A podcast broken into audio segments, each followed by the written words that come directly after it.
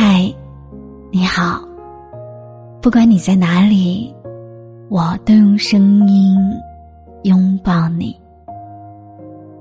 我是陈真真，欢迎收听今晚的节目。你还可以在各大平台搜索我的名字，找到我。每晚九点，有我伴你入眠。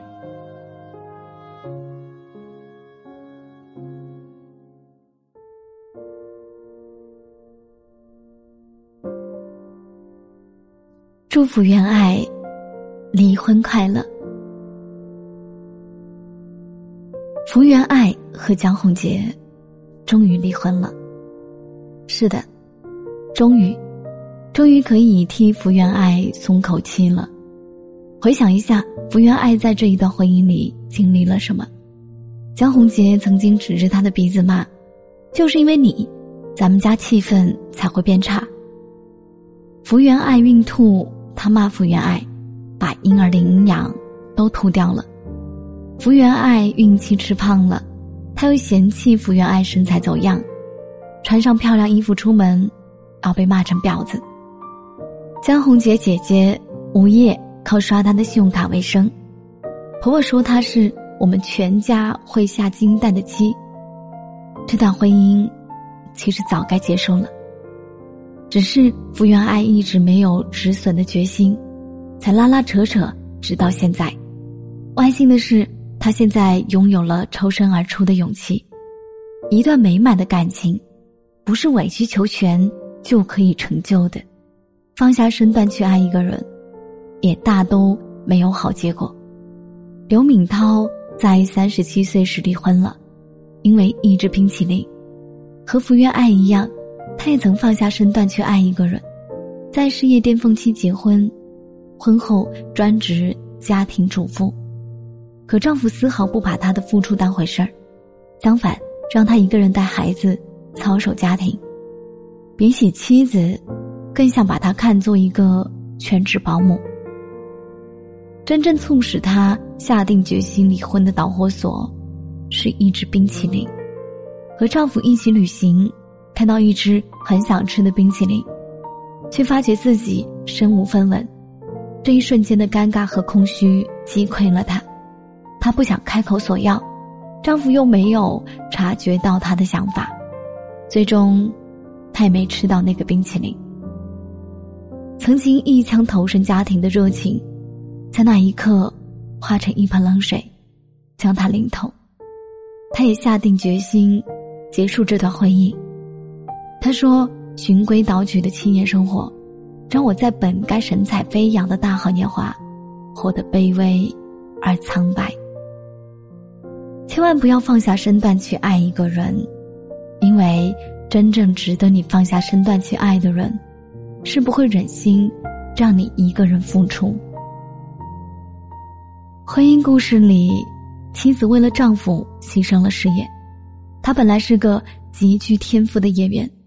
但妥协了，他移居到了纽约，把事业重心转到了舞台剧。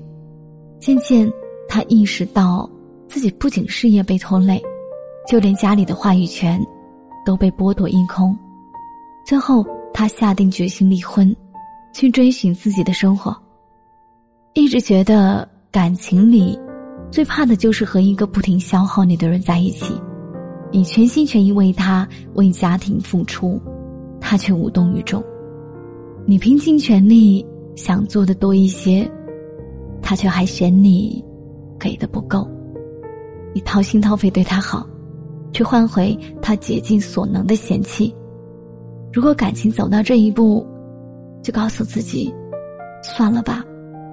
爱如果不是彼此笃定的双向奔赴，就毫无意义。刘嘉玲曾说：“世上没有永远的婚姻，只有一起成长的夫妻。”他和梁朝伟的爱情就是如此。他在做好梁朝伟的贤内助的同时，在演艺事业上也从不放松。出演《狄仁杰》，拿下金像奖影后，靠《让子弹飞》获得最佳女配角。和梁朝伟在一起时，他一次次打破自己的极限，而梁朝伟也正因为他的支持。这些年在事业上也一直保持着极高的水平。婚姻与恋爱不同，婚姻需要共度余生的勇气与笃定，这时你的清醒与理智就尤为重要。而一段真正能长远的婚姻，是不需要一丝一毫的自我阉割的，相反，应该是彼此奔赴，共同成长。遇见你后，我渴望变成更好的人，我也知道，你会让我变成更好的人。去和一个成熟的爱人在一起吧，而不是一个不停消耗你的人。人这一生会遇见许许多多的人，希望你能清醒的辨别，哪些是真的爱你，哪些是说说而已，哪些会消耗你，哪些是真心为你。而你共度余生的那个人，恰好是人潮汹涌中的最优选。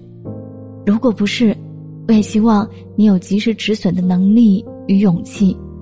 毕竟，一辈子那么短，一定要和正确的人在一起。